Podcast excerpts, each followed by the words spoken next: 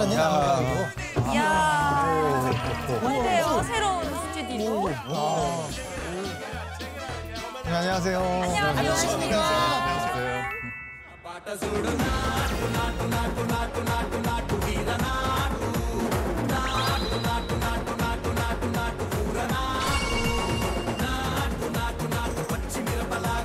차이나는 클래스에 오신 여러분 환영합니다. 저희가 요즘에 세계 문제적 지도자들을 만나고 있는데 과연 이번 주는 어떤 지도자를 만나게 될지 너무나 기대가 됩니다. 자, 그럼 오늘은 특별히 럭키 씨가 저희를 찾아주셨습니다. 반갑습니다.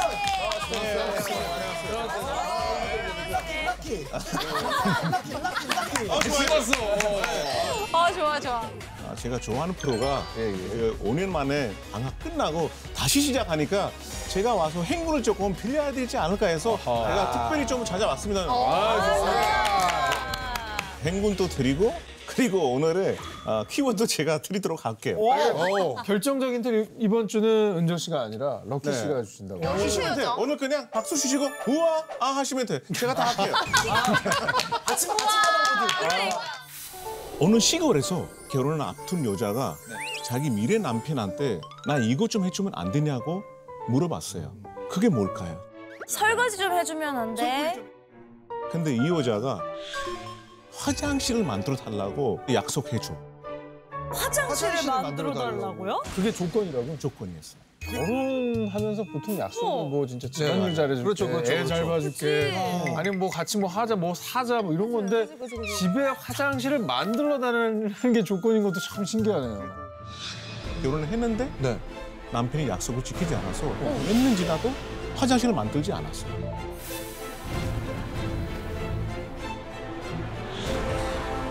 이혼 소송했는데 아내가 이겼어요.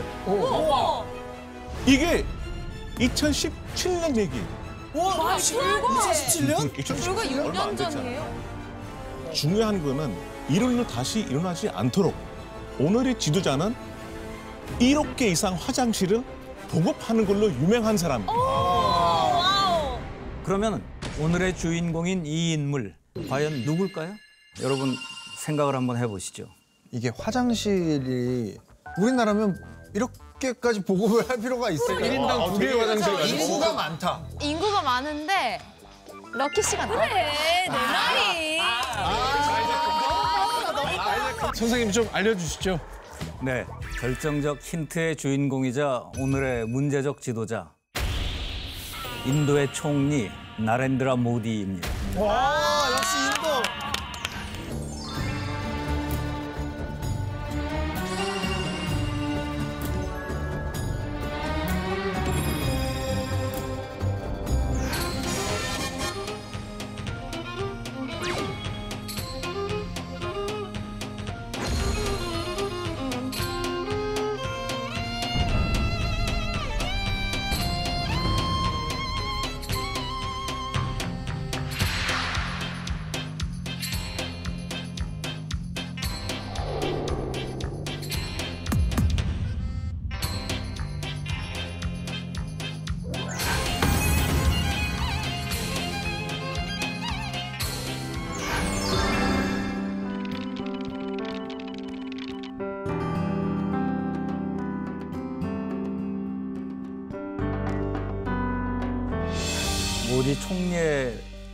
대해서 얘기하기 전에 제가 오늘 여러분을 위해서 준비한 게 있습니다. 바로 인도의 지폐인데요. 어머! 그 인도의 화폐 단위는 루피라고 그러는데요. 1루피가 우리나라 돈 15원 정도 해당이 됩니다. 지폐를 자세히 보시면은 특징이 하나 있는데 뭐라고 보이십니까? 한국 화폐랑 다른 점이 눈에 띄는 게 있습니다. 여기에 이제 특이한 게 뭐 물론 우리가 알아볼 수 있는 이제 아라비아 숫자로 이제 100이 쓰여지긴 했는데 또 100이 이상하게 쓰여진 숫자도 있어요. 아 그러네 영어도 있고요. 네, 그렇습니다. 예, 인도 지폐의 가장 큰 특징은 예, 거기에 15개 언어가 쓰여 있다는 것입니다. 여기 보시면은 백이라는 숫자 영어로 100 루피라고 써 있고 옆에 힌디어로 여기 써 있어요. 그 외에 15개 글자가 여기 이렇게 적혀 있어요. 그런데 그 15개 언어가 모두 인도의 공용어라는 것이죠. 우와, 이게 언어가 다른 거구나. 그래도 그나마 인정된 공용어가 15개고 그 외의 언어들도 많습니까, 선생님? 셀 수 없을 만큼 많다고 볼 수 있습니다. 근데 그 중에서 에, 공식적인 어, 언어로 인정된 것이 15개라는 이야기죠. 그래서 인도 사람은 지방이 다르면은 인도 사람끼리도 통역을 쓰는 경우가 많이 있습니다. 아 아, 통역까지. 그래서 이제 우리가 여기서 느낄 수 있는 것은 다양한 인종, 에, 종교가 뒤섞여 있는 나라가 인도고 그만큼 복잡 다단하다 뭐 이런 얘기가 될 수 있습니다. 인도 사람도 평소에 인도를 다 돌아다니는 사람 거의 없어요. 북쪽에서 남쪽까지 대략 3,200km, 서쪽에서 동쪽 2,900km 있다 보니까 엄청 크다. 또 최근에 인도가 화제가 되는 사건이 하나 있었는데 그게 뭐냐면은 리시 수넥이라는 인도계 분이 영국의 총리가 된 것이죠. 인도가 한때 영국의 식민지였지 않습니까? 식민 지배를 했던 영국의 총리가 인도 사람이 됐다라는 것은 상당히 큰 의미로 다가왔죠.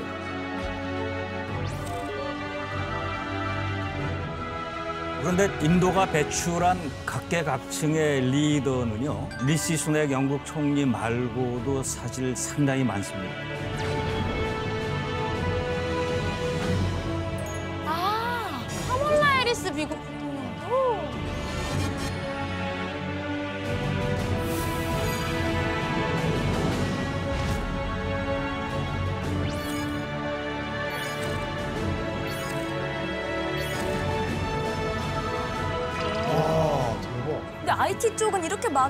알겠는데 저 커피 브랜드하고 명품 브랜드 그러니까요. 왜 왜, 왜 저? 아유 되게 의외긴. 해요. 어 몰랐어. 자, 근데 여러분 왜 영향력 있는 world class 인사들 중에 인도 출신이 에, 유독 많을까요? 일단 확률로 봅니다, 선생님.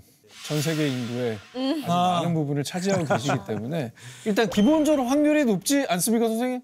그 확률에 비해서도 좀 많아 보이지 않습니까? 저는 브레인.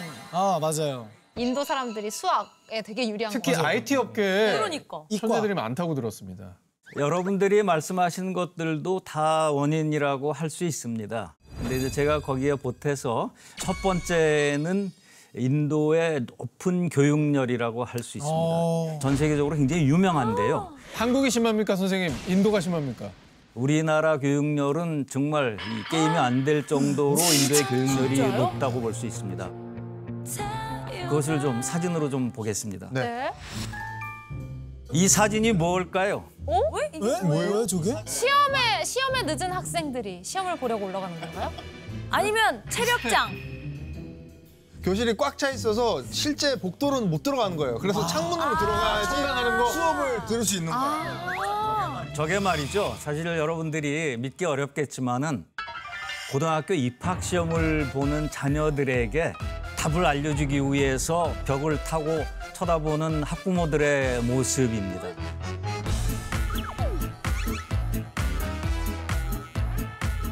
뭐라고요? 말도 안 돼요. 말도 안 돼. 이 학생들의 최종적인 목표는 인도 공과대학 IIT라고 그러죠.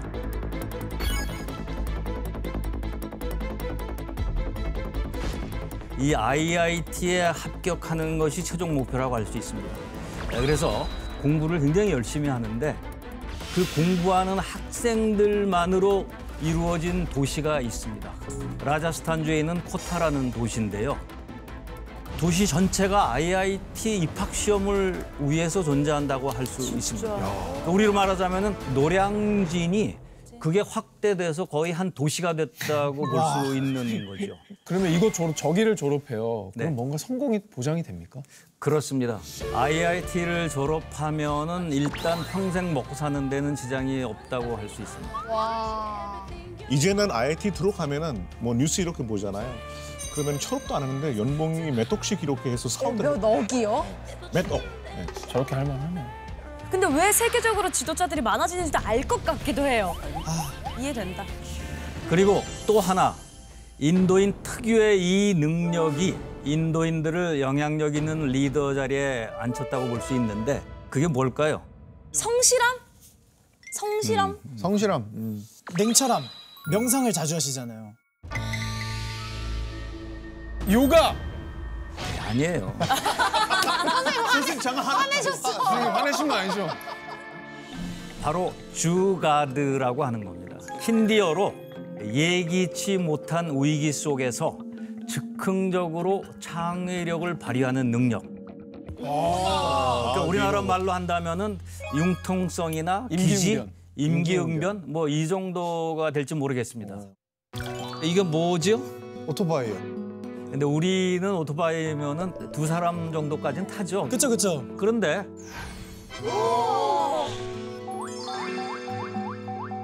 저게 주가드 정신을 보여주는 대표적 사진이라고 할 수 있는데 필요가 있으면 어떻게 해서든지 해결책을 만들어낸다. 뭐 이것이 주가드 정신이라고 할 수 있습니다. 이게 정확히 말하면은 모든 곳에 베스트 솔루션가 있어요. 그러니까 하나의 포텐셜을 제일 많은 거를 만드는 거예요. 어. 그래서 인도 사람들이 인도의 그 열악한 환경에서 생존하기 위해서 그 독창적인 생존 방식을 이렇게 탁월하게 고안해내는데 이것이 전 세계에서 다른 사람보다 특출나게 돋보이는 작용을 하지 않았을까 그렇게 우리가 해석을 할 수가 어, 있습니다.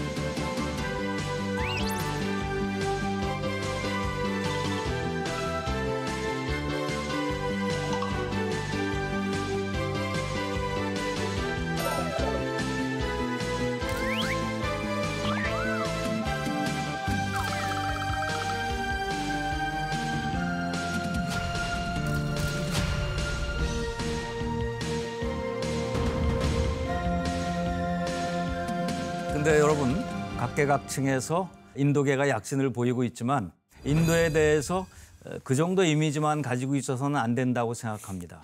거기에 플러스해서 인도가 세계에서 발전 잠재력이 가장 큰 나라라는 것을 잊어서는 안 됩니다. 아. 첫째, 에, 우선 인구인데요. 인도 인구가 14억이 넘습니다. 금년에 중국을 넘어서서 세계에서 인구가 가장 많은 나라가 됐습니다. 그리고 2063년도까지는 17억 정도가 될 걸로 예상이 되고 있고요. 그리고 여기서 또 하나 중요한 것은 뭐냐면은 인구 수만 많은 것이 아니라 그 인구 구성이 상당히 젊다는 것입니다. 와. 그래서 생산 가능 인구인 15세에서 64세 인구가 약 67%를 차지하는데 인도 국민의 평균 연령은 약 28세로 상당히 젊다고 할 수 있죠. 우리나라 평균 연령 몇 살일 것 같습니까? 40세입니다. 44세. 아. 점점 갈수록 인구도 많고 연령은 낮아지고 낮아지고. 이게 국력이 되지 않을까 젊은 사회. 참 부럽다. 그래서 인도가 지금 경제적으로도 상당히 그 비약적인 성장을 하고 있습니다. 작년에 인도가 영국을 넘어서서 GDP 규모가 세계 5위가 됐습니다. 와. 어 축하드립니다. 대박이다. 그래서 리시 슈넥이 영국 총리가 됐을 뿐 아니라 GDP 규모도 작년에 영국을 넘어서서 인도로서는 의미가 있는 한 해가 된 것이라고 볼 수 있죠. 그 다음에 이제 이건 제 생각인데요. 네. 그 인도가 앞으로 한 10년 내에는 미국, 중국에 이어서 세계 3위의 GDP 규모 나라가 될 것 같고요. 그 다음에 좀 더 장기적으로 보면은 미국하고 중국을 넘어서서 세계 1위의 GDP 국가가 될 수 있는 유일한 나라입니다. 아, 가능성이. 물론 실제로 1위가 네. 될지 안 될지는 어, 이제 그때 가봐야 알겠지만 그렇지만 이 가능성을 가지고 있는 유일한 나라 그게 바로 인도라는 것이죠. 그렇지만 여러분 인도에 인구가 많다는 거하고 또 인도가 천원 자원이 많거든요. 이런 것은 갑자기 생긴 게 아니죠. 늘 가지고 있던 것들입니다. 그런데 유독 최근에 와서 이렇게 비약적인 발전을 이룩하고 우리의 관심을 끌게 된 비결이 뭘까요? 어. 글쎄요. 바로 오늘의 주인공인 이 인물 나렌드라 모디 인도 총리가 있었기 때문입니다. मैं नौजवान के रोजगार की बात कर रहा हूं मैं माताओं बहनों के सम्मान की बात कर रहा हूं और इसके लिए इनके पास कोई जवाब नहीं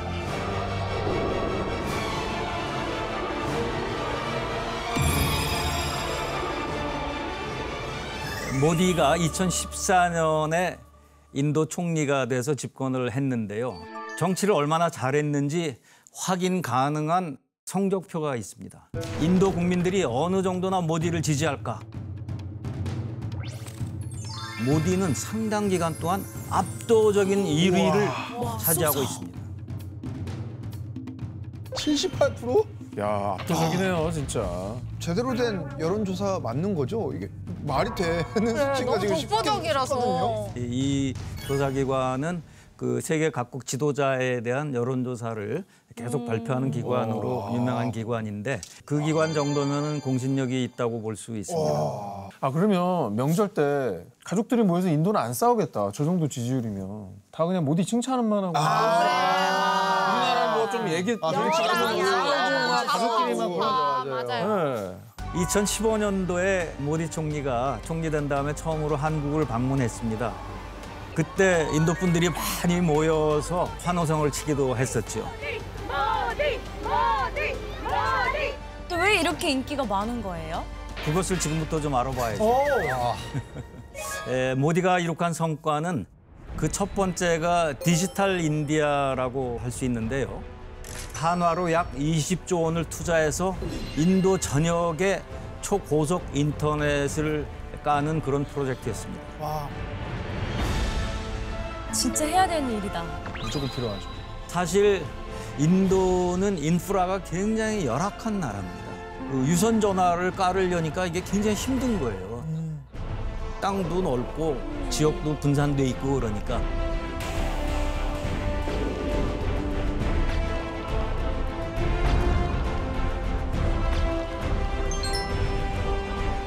그러니까 휴대전화가 먼저 보급이 되고 디지털화가 먼저 된 거죠. 신기하다. 에, 이런 인프라가 열악하다는 것이 아이러니컬하게도 거꾸로 어, 디지털 인디아가 더 촉진되는 요인이 됐다고 볼 수 있습니다.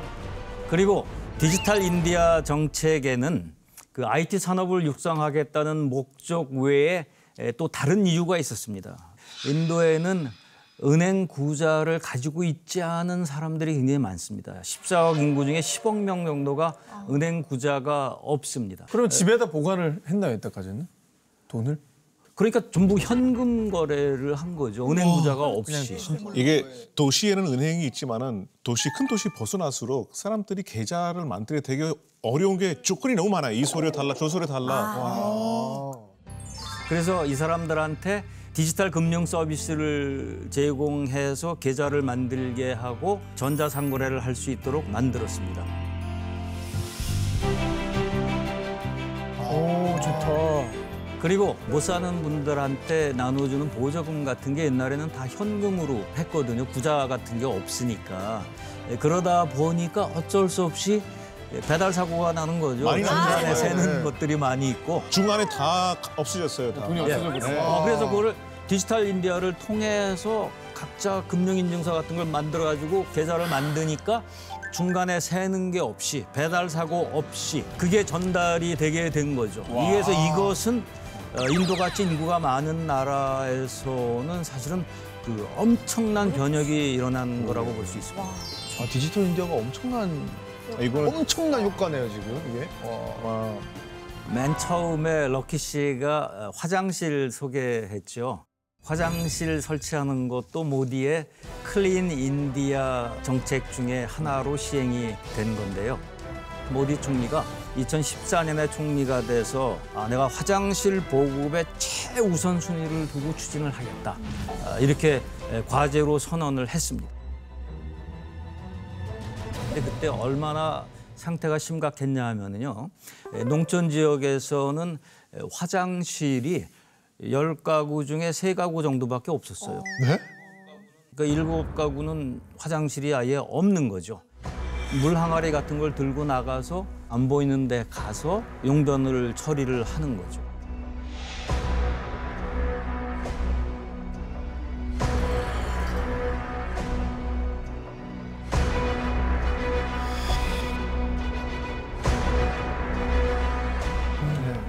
그렇죠. 화장실이요. 당연히.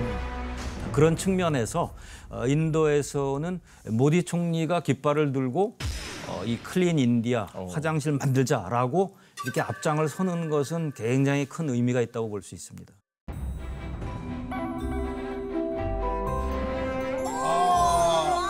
아니 너무 예쁘다. 그리고 화장 깨끗하고 신식 화장실 느낌이 빡 나네. 저 핑크색과 blue 컬러의 조화. 장식 자체가 약간 그죠? 예. 저는 그거 보고 있어요 사실 화장실 많다고 옆에서 그 쟁만 들고 있는 여성분들이잖아요. 네. 그게 약간 집에서 한영하고 중요한 일을 기도할 때그 쓰는 쟁만이거든요. 네. 화장실이 생겼다는 게 얼마나 기쁘면 저런 장식을 할까.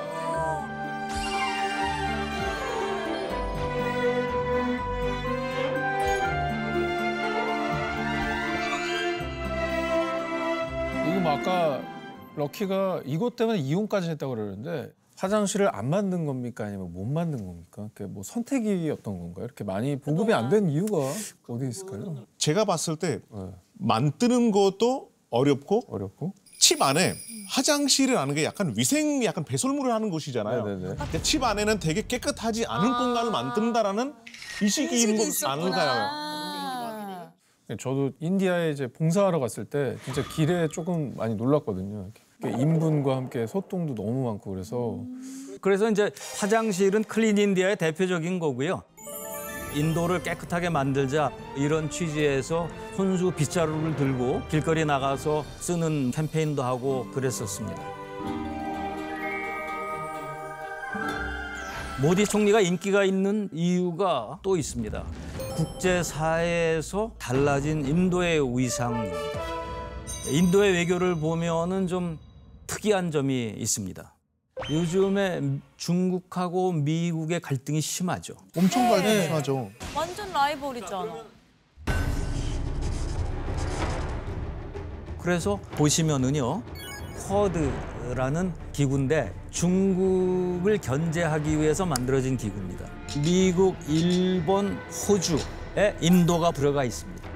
그리고 중국을 중심으로 해가지고 같이 좀 뭉쳐보자. 이게 브릭스라고 그러죠.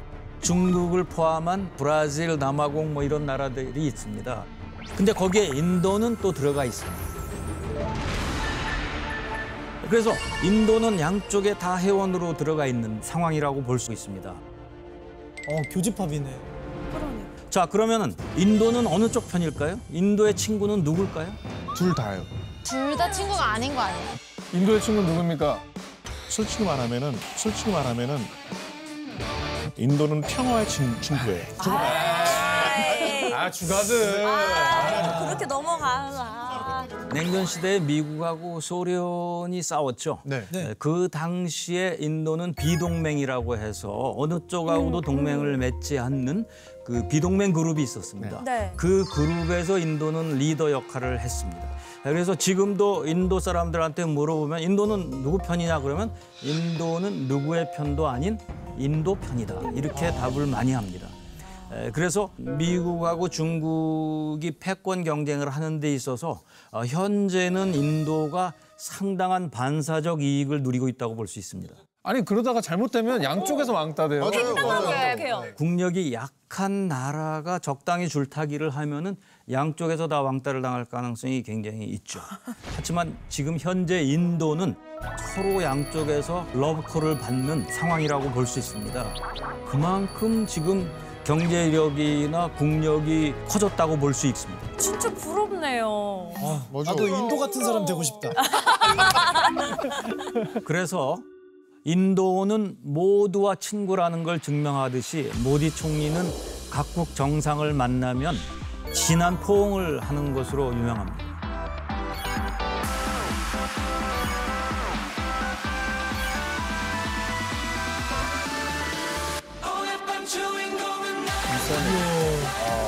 특히 유명한 사건이 한 번 있었는데 영국 윌리엄 당시 왕세손이 모디 총리를 만났을 때 이렇게 악수를 했거든요. 근데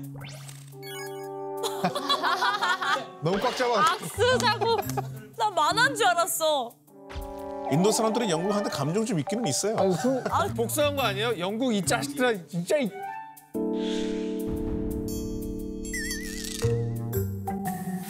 모디 총리가 어떤 생각으로 악수를 세개 하는지는 사실은 우리가 알 수는 없지만 세상의 어떤 지도자들하고도 내가 어? 대등한 지위에 있다 뭐라는 뭐 그런 표시를 하기 위해서 하는 게 아닐까 그런 짐작은 할 수 있죠. 지금은 인도 국민들한테 많은 사랑을 받는 모디 총리지만 그의 정치적 인생이 늘 순탄했다고 볼 수는 없습니다. 그 모디가 총리가 됐던 선거가 2014년에 있었는데 네. 이 선거 전을 일명 왕자와 거지의 대결이라고 불렀습니다. 이때 거지는 모디를 얘기하는 거였죠. 모디는 왜 거지라고 불렸을까요? 인도에는 카스트 제도가 있지 않습니까? 아, 신분 때문 아니었을까요? 네, 그렇습니다. 바로 모디의 카스트 때문입니다. 신분. 그런데 카스트 제도가 우리가 배운 것처럼 그렇게 간단하진 않습니다.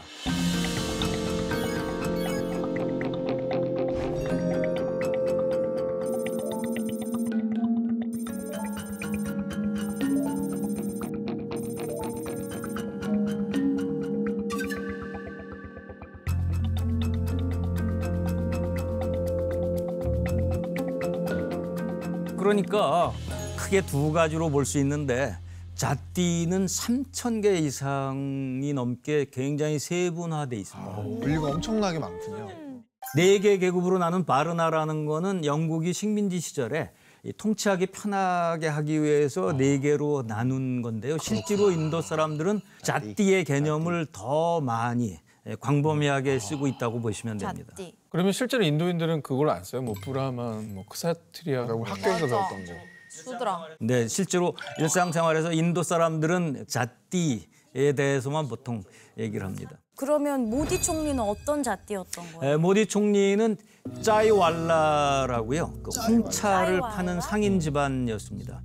모디는 어린 시절부터 아버지를 도와서 기차역에서 홍차를 팔기도 했고 어, 청년이 된 후에도 버스 터미널 같은 데를 전전하면서 에, 그 노점을 운영했다고 합니다. 오. 아, 그래서 상대편에서는 어, 이 길거리에서 홍차 장사하던 사람이 어떻게 한 국가를 이끌겠느냐라면서 아, 에, 진짜. 이게 좀 상대는- 비판을 했죠. 상대 얼마나 잘 상대는 나왔는데. 얼마나 뭐 얼마나 대단한 쥐는 얼마나 잘 났길래 쥐는 직업에 뭔데, 귀천이 어디 있습니까? 선생님? 아까 왕자와 거지의 네네. 대결이라고 했죠. 왕자. 상대편 왕자의 정체는 뭐냐? 라울 간디, 인도 국민회의당 총리 후보였습니다. 이름부터 뭔가 뿌리가 있어 보이는데. 우리가 아는 그 간디 집안입니까? 그 우리가 알고 있는 간디 있잖아요. 그 물레 돌리는 네. 네, 간디, 네, 네. 그 인도 건국에 네. 기여했던 간디, 그 간디하고는 다릅니다. 아. 그런 차이가 있지만 라울 간디는 인도의 정치 명문가 출신으로 왕자에 비유될 만한 배경을 가졌는데요. 가문에서 배출한 총리만 세명입니다. 초대 총리인 자왈랄 네루가 있죠. 이거는 라울 간디의 외증조 할아버지가 됩니다. 라울 간디의 할머니이자 네루의 딸인 인디라 간디 여성이죠. 여성도 총리를 지냈습니다. 와. 두 번이나. 결혼하기 전에는 인디라 네루였고 네루가 결혼하고 나서 간디가 된 거예요. 그렇습니다. 간디라는 성을 가진 분하고 결혼을 하면서 성이 바뀐 겁니다. 와. 라지브 간디는 아버지가 됩니다. 그러니까 네루 간디 집안이라고 할 수 있는데 세 총리를 배출을 했죠. 인도의 케네디가라고 할 수 있을 정도로 명문가 집안이죠. 아니 왕자가 많네요 진짜. 왕자네요. 네. 그래서 인도의 정치사는 이 네루 간디 집안으로 대표되는 에, 국민회의와 그 반대파 간의 어떤 그 에, 투쟁이다라고 할수 있을 정도입니다. 자, 그러면 모디가 어떻게 왕자를 누르고 인도 총리 자리에 오를 수 있었을까요? 어, 이번 시즌 들어와서 응. 총 세명의또 이런 지도자들 그쵸, 만나봤거든요. 뭐 노동층의 그 어려운 시절의 그 아픔을 알고 있는 것들이 많은 국민들에게 좀 지지를 받을 수 있었던 큰 이유가 됐었거든요. 맞아요, 맞아요. 대부분이. 모디도 약간 그런 느낌이 있지 않았을까. 땅이 넓은데도 불구하고 이분이 아마 여기저기 많이 다녀서 소통을 막 해가지고 기반이 좀 다져지지 않았을까? 바로 에, 이미 검증받은 모디의 뛰어난 정치 능력 때문이었다고 볼 수 있습니다. 야 역시. 그 모디가 이제 대학에서 정치학을 전공한 다음에 자기 고향인 구자라트 주에서 정치적 입지를 다져서 그 주 총리까지 올랐습니다. 여기서 14년간 주 총리를 하면서 연평균 경제 성장률을 13%까지 끌어올렸는데요. 아, 이때 인도 전국 평균 경제 성장률이 7% 정도가 됐거든요. 그래서 이게 구자라트 주의 경제 성장률이 두 배 가까이가 된 거죠. 이것을 통해서 모디가 일약 전국적인 인물로 그 부상할 수가 있었던 거죠. 그러면 우리나라로 치면 이렇게 시장이나 도지사 같은 이렇게 지자차장이 일을 잘해가지고 그러니까 후보로 대통령 후보로 막 출마되는 그런 느낌인가요? 네, 그렇다고 볼 수 있죠. 근데 아, 지금 선생님 말씀하신 그 구자라트 주가 인구가 한 7천만 명. 와. 한국 인구가 7천만이라고요? 네, 한국 한국보다 좀 많은데 나라네 나라. 그냥 우리나라 대통령 나라지 뭐. 사실 그 인구만 보면 그렇죠. 그 모디 총리가 에, 구자라트 주 총리 할 때 유명한 일화가 하나 있습니다. 그게 뭐냐면은 그 인도의 유명한 재벌 그룹인 타타 그룹이라고 있습니다. 아하. 네, 타타 그룹이 자동차. 공장을 설립하려고 그러는데 어제 다른 주에 가서 그걸 노력을 하고 있었는데 굉장히 어려움을 겪었죠. 이제 이것을 보고 모디 총리가 구자라트 주에 타타의 자동차 공장을 유치를 하는데 그 복잡한 과정을 열흘 만에 다 처리를 해줬습니다. 열을? 그 인도에서 이걸 열흘 만에 처리했다는 것은 완전히 기적적인 일입니다. 보통은 인도에서 그 정도 규모의 공장을 처리하는 행정 절차를 진행하려면은 10년 이상 걸리거든요. 걸리는 거를 열흘만 했다고. 그렇습니다. 그러니까 이것은 결단력, 추진력. 그 다음에 추진력, 행정력 이런 것을 대박. 보여주는 대표적인 사례라고 볼 수 있습니다. 대박이다. 근데 이거는 뭐냐면은 모디의 친기업적인 성향을 아. 얘기하는 거라고도 볼수 있습니다. 그래서 모디가 지금 추진하고 있는 정책을 인도에서는 모디노믹스라고 그러는데 핵심은 기업하기 좋은 환경을 만들어서 인도의 경제 성장을 이끌어야 되겠다라는 그런 얘기죠. 어떻게 보면 이 절차라는 게 오래 걸리면 사업을 사실 하기가 너무 힘들잖아요. 이렇게 왜 이렇게 오래 걸려? 주마다 법이 다르다 보니까 인도가 되게 상당한 어려움이 많아요. 뭐 델리 같은 경우에는 식당을 문 열면은 바로 음식 팔고 술 팔면 되는데 그렇진 않아요. 술 파는 허가가 따로 있고 또 이어하는 허가가 따로 있고 정기 허가가 따로 있고 아. 그러니까 6개월 동안 월세 타 내면서 일을 실제로 하나도 못 해요. 근데 한국 사람이 가서 하려 그러면 너무 얼마나 빨리 빨리 우리 빨리 빨리 해야 되는데. 그래서 사업할 때 제일 어려운 상대가 인도 사람하고 한국 사람이에요. 인도 사람 너무 느리고 한국 사람 너무 빨라. 너무 안 돼. 왜안 맞아?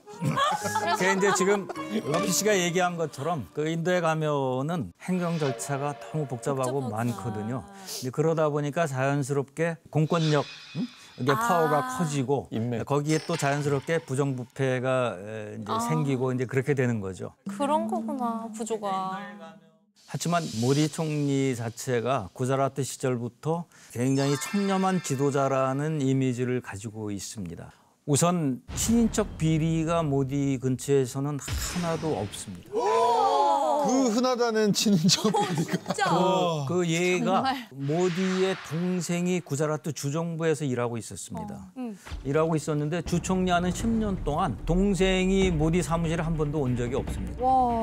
뭐 이 정도면 경제 발전 잘 시키고 뭐 인프라 개선시키고 화장실 만들고 본인도 청렴하고 야 인기 없을 수가 없겠는데. 지지율이 78% 나온다는 게 조금 이해가 좀 가십니까? 그렇죠, 그렇죠, 네, 그렇죠. 너무 이해됩니다. 그런데 인도의 경우에는 의원 내각제입니다. 그러니까 뭐. 의원 내각제라는 것은 국회의원 선거를 해서 다수당이 총리 후보로 지명하는 사람이 총리가 되는 그런 제도입니다. 아까 구자라트 주만 하더라도 인구 7천만, 대한민국 인구보다 많죠. 네. 아, 근데 인도 전체는 인구가 14억입니다. 야. 그러면은 총리를 어떻게 뽑죠? 국회의원 뽑는 투표. 이걸 어떻게 진행을 할까요? 우편으로 그러니까 집배원이 막 각 지역마다 이제 집 들려가지고 방문해가지고 투표를 하나? 실시간 문자 투표? 어, 서바이벌, 서바이벌처럼. 이 시스템이 지금 디지털 그래, 인디아. 맞아요. 실시간 문자 투표. 프로듀스 인디아. 모디 모디 모디요. 뭐. 인도는 주가 29개인데요. 유권자 수가 9억 명입니다. 근데 이 9억 명이 다 직접 투표를 하거든요. 그러니까 다 투표를 해야 되기 때문에 그 히말라야 고산지대나 사막, 아, 밀림 이런 데까지 가서 다 투표를 할 수 있게 투표 요원들이 그런 데까지 다 파견이 됩니다. 이야. 저게 지금 투표함을 들고서 이동하는 와, 장면이죠. 아, 투표소가 찾아오는 거예요, 그러면? 그렇습니다. 세상에. 어머 어머. 야, 야, 당나귀도 노새를 타고. 고생이 많다. 야, 저게 진짜 모험을 떠나는 느낌을 받았다. 진짜 요원 같아.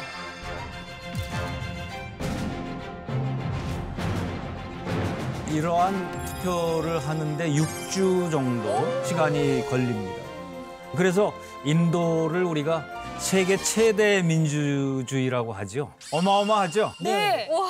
투표를 하는 거는 이렇게 힘들고 어마어마한데 네. 개표는 단 하루 아니 하루도 안 걸립니다. 왜요?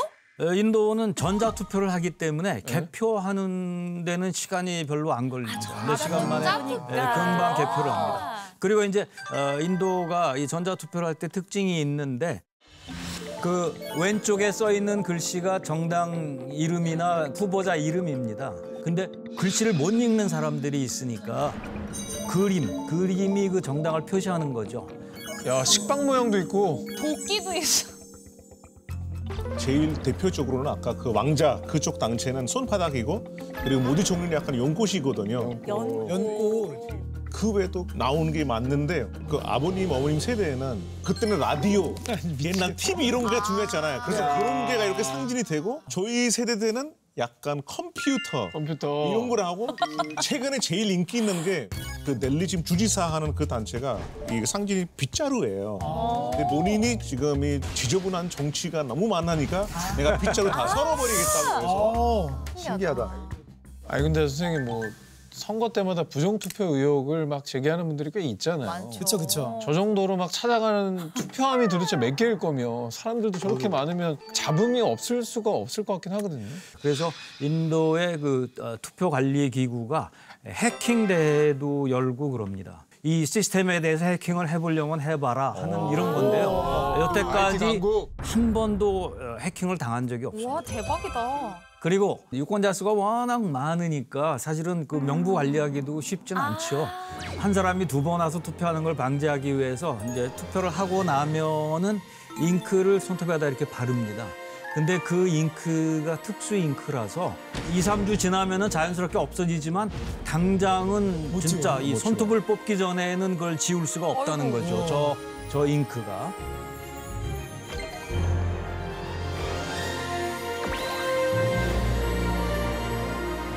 모디 총리로 다시 돌아가면은 네. 2014년에 처음 총리가 됐고 2019년에 두 번째로 어, 또 총리가 됐습니다. 네. 5년, 5년 하면 10년 임기에 어. 금년이 9년째거든요. 그렇게 되면은 내년에 다시 또 선거를 앞두고 있습니다. 자, 모디 총리가 3년이면 성공할까요? 배웠던 그 사람 중에 시진핑은 기존의 원칙을 깨고서 사면임을 했단 말이에요. 그렇죠. 근데 인도는 어때요?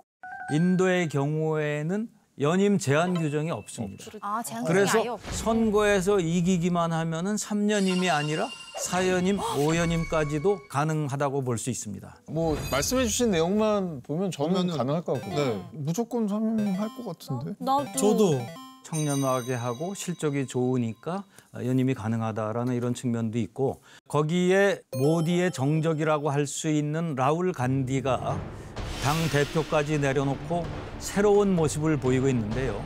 국토 대장정이라고 인도 전역을 돌아다니는 캠페인을 하고 있는데요. 에, 이러한 노력을 하더라도 인도 국민들의 마음이 쉽게 바뀔지는 미지수라고 볼 수 있습니다. 또 작년에 치러진 다섯 개 주 주 선거가 있었거든요. 네. 어, 여기서도 네 개 주에서 승리를 했습니다. 그런 측면이 있기 때문에 아직까지는 사면임이 에, 되는 것이 별 문제는 없을 거다. 뭐 이렇게 생각을 할 수 있습니다. 그러면 모디가 3년이 많은데 아무런 음, 에, 문제가 없느냐? 꼭 그렇지는 않습니다.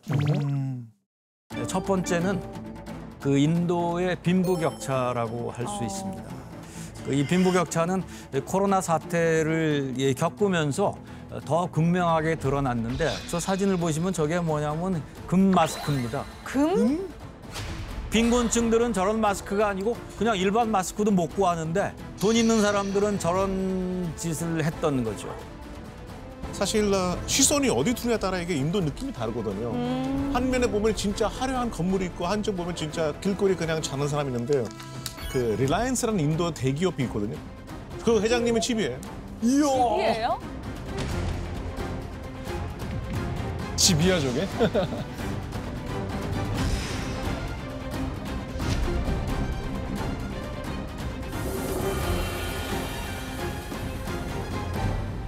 그리고 이것도 있어요. 결혼식이거든요, 이게. 진짜 와 왕족 같아.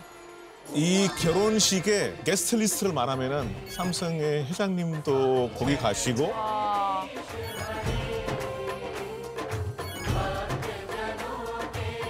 그리고 축가 부른 사람이 누굴까요?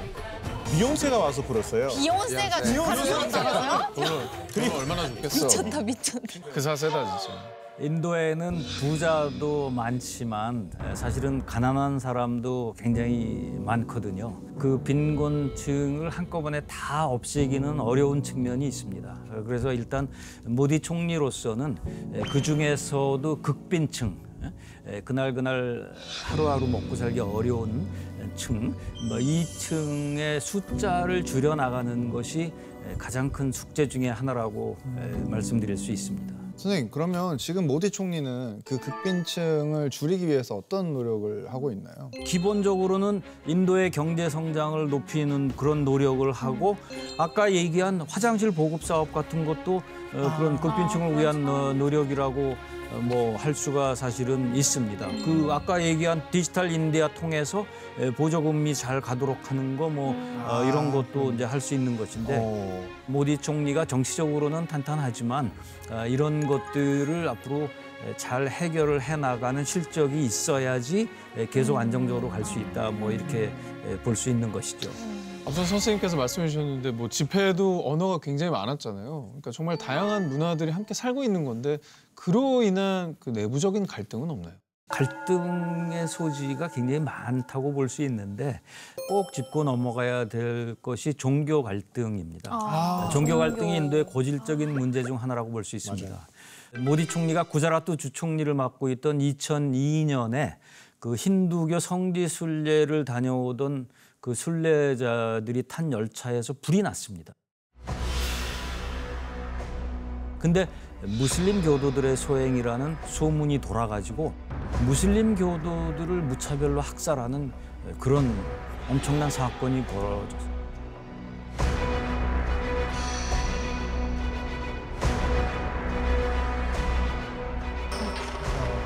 모디 총리는 이 사건과 직접적인 관련이 없다라는 것이 그 법원의 판결로 알려졌지만 아, 사실 기본적으로 모디 총리가 힌두교 민족주의자로 알려져 있기 때문에 이것이 모디 총리한테는 에, 상당히 정치적 부담이 되고 있습니다.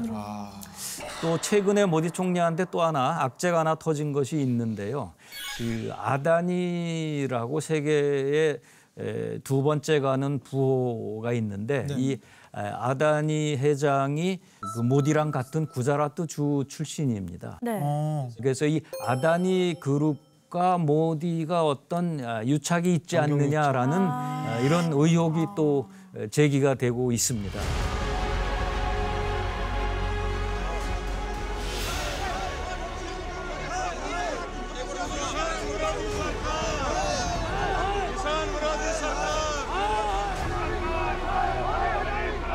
이것도 모디한테는 부담이 되고 있다 이렇게 말씀드릴 수 있죠. 만약에 모디 총리가 이런 앞에 닥친 이런 숙제들을 잘 넘겨서 내년에도 총선에서 승리를 한다고 그러면은 아, 이것은 우리나라한테는 좋은 일이라고 볼 수 있습니다. 좋은 겁니다. 왜냐하면은 모디 총리는 구자라트 주총리 시절부터 한국을 배워야 된다고 하면서 어, 여러 가지 한국하고 뭘 잘해보려는 노력을 많이 했습니다. 지금 추진하고 있는 Clean India나 Digital India 같은 정책들 이런 거 생각해 보면 우리가 오래전에 우리가 다 했던 정책들하고 비슷한 점이 있습니다. 그리고 그 한국을 예시를 되게 많이 해요. Korean role model. 청계천을 보고 인도에서도 청계천처럼 그 Clean Ganges 그 이런 게 다 해야 된다라는 거 수질 오염이 심하니까. 사실 우리나라하고 인도하고의 인연은 상당히 오래됐다고 볼 수 있습니다. 우리 삼국유사에 보면은 AD 48년에 인도의 아요디아라는 왕국의 공주가 한반도에 와서 김수로 왕하고 결혼했다라는 그런 기록이 있습니다. 그게 이제 허왕무죠. 그러니까 이제 이런 설화가 있듯이 인도하고의 관계는 2000년 전부터 이어져 왔다고 볼 수 있습니다.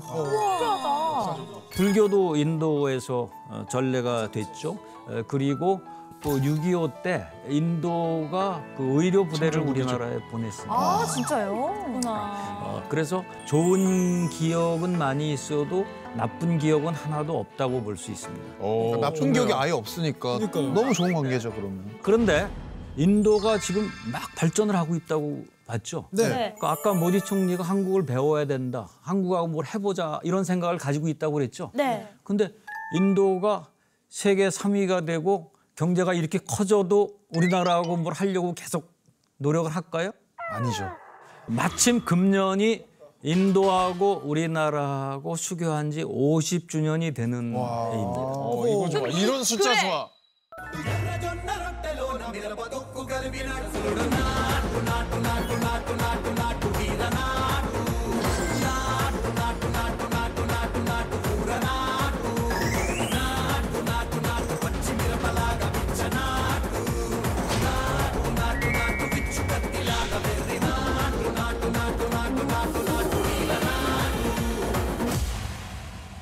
한국과 인도와의 긴 역사에서의 좋은 기억 이런 것을 마음에 담으면서 에, 친해지고 더 나아가서는 절친이 되는 관계로 갔으면 좋겠다. 저는 그렇게 생각하는 겁니다. 야, 오늘 저에게 좀 많은 숙제를 또 안겨주는 강의인 것 같기도 합니다. 네. 아, 오늘 진짜 배우는 게 많았어요. 네 너무요 너무요. 잠시 후에 곧바로 샤이나는 클래스 인별그램에 오늘 이 방송과 관련된 깜짝 퀴즈가 올라갈 예정입니다. 정답을 맞히신 차클러 분들 중에서 저희가 추첨을 통해서 선물도 보내드릴 예정이니까요. 많은 참여 부탁드립니다. 자, 오늘 의미 있는 강의해주신 이준규 대사님께 뜨거운 박수 보내드리겠습니다.